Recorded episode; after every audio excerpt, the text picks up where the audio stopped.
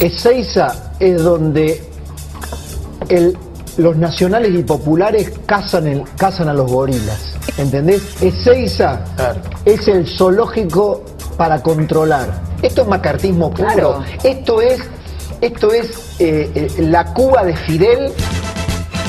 Resumen de noticias. Que se busquen un laburo honesto. 25.718.531 aplicaciones y son casi medio millón más que ayer. Vamos a ganarle la pandemia, vamos a vacunar a todos y a todas.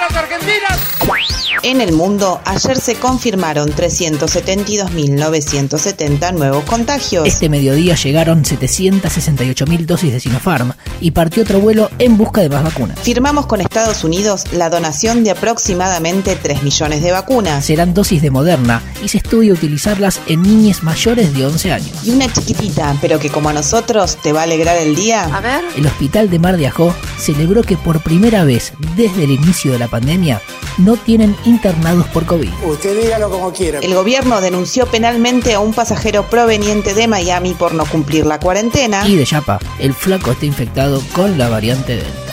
y algunos pocos no pueden venir a enturbiar todo el proceso de vacunación y de cuidados que venimos haciendo todos los argentinos hace un año y medio. Otras noticias. Parlamentarias. Diputado firmó el dictamen del etiquetado frontal de alimentos y ya puede ser tratado en el recinto. Bono para jubilados. Alberto Fernández anunció ayer un bono de 5 mil pesos para jubilados y jubiladas que se pagará en agosto. Lo cobrarán más de 6 millones de personas con ingresos que no superen los dos haberes mínimos. Y voy a luchar todos los días para que la gente en la Argentina viva mejor, con más salud, y viva más tiempo y viva bien.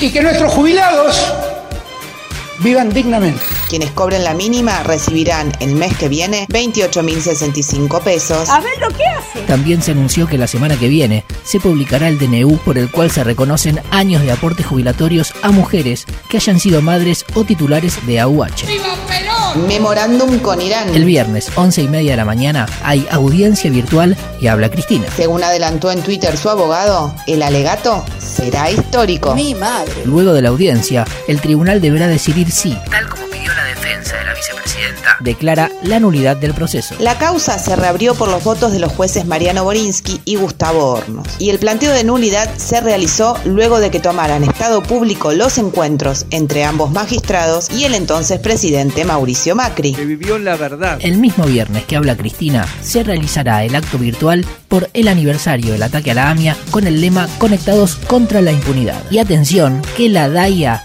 pide correr la audiencia por el acto. Pero eso está mal. ¿Por qué está mal? Vence hoy el plazo para la inscripción de partidos y alianzas que quieran competir en las pasos de septiembre. El 24 se deberá presentar la lista de candidatos. La novedad se incorporan a la alianza porteña de Juntos por el Cambio el gen de Margarita Stolbizer. Y el flamante partido de López Murphy, Republicanos Unidos, quien competirá en la interna contra Vidal. Se presentó el Plan de Desarrollo Productivo Verde, que implica una inversión estatal de 10 mil millones de pesos. La apuesta más ambiciosa es lograr la fabricación nacional de vehículos eléctricos y baterías de litio y desarrollar nuevos tipos de industrias como la del hidrógeno. Es clave que la producción nacional se ponga de pie en torno a estos objetivos. Aporte no reembolsable, financiamiento a tasa subsidiada, capacitaciones, apoyo técnico, rondas de negocios, el sello de buen diseño, ferias comerciales y reglamentos técnicos. Picadito. ¡Apurala, listo! Bolsonaro sancionó la ley para privatizar Electrobras. Terminó la prórroga de mandatos gremiales y a partir de septiembre habrá más de mil agrupaciones, incluida la CGT, que deberán ir a elecciones. El ENACOM autoriza aumentos de hasta un 5% en telefonía móvil, fija, internet y TV paga. A un mes de la desaparición de Guadalupe hubo marcha en San Luis. Tras el pedido de SICOP, la provincia flexibiliza las licencias del personal de salud. La provincia adelanta 8 puntos de aumento al mes de julio y reabre negociaciones paritarias en agosto para los trabajadores del Estado. Por reprogramación de vuelos, Macri quedó varado en Europa y Esteban Bullrich en Nueva York. Soy un bombiván. Ahora sí, Indignémonos juntos.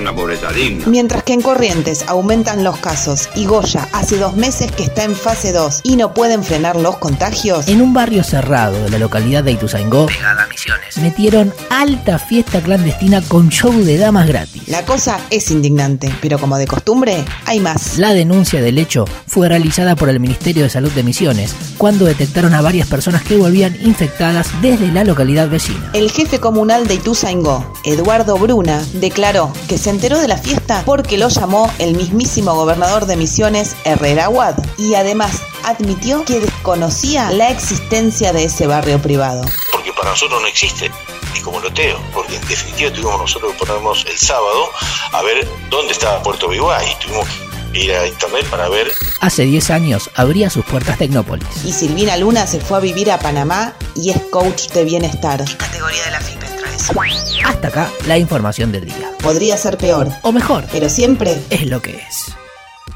El problema no es los que volvemos de viaje, que tenemos la cultura suficiente como para entender de quedarnos en casa siete días. El problema son los piquetes, las manifestaciones, en los lugares más humildes que la gente toma mate, No, lo en eso la banco, no de se verdad, en eso- Te La decía, verdad, Janina,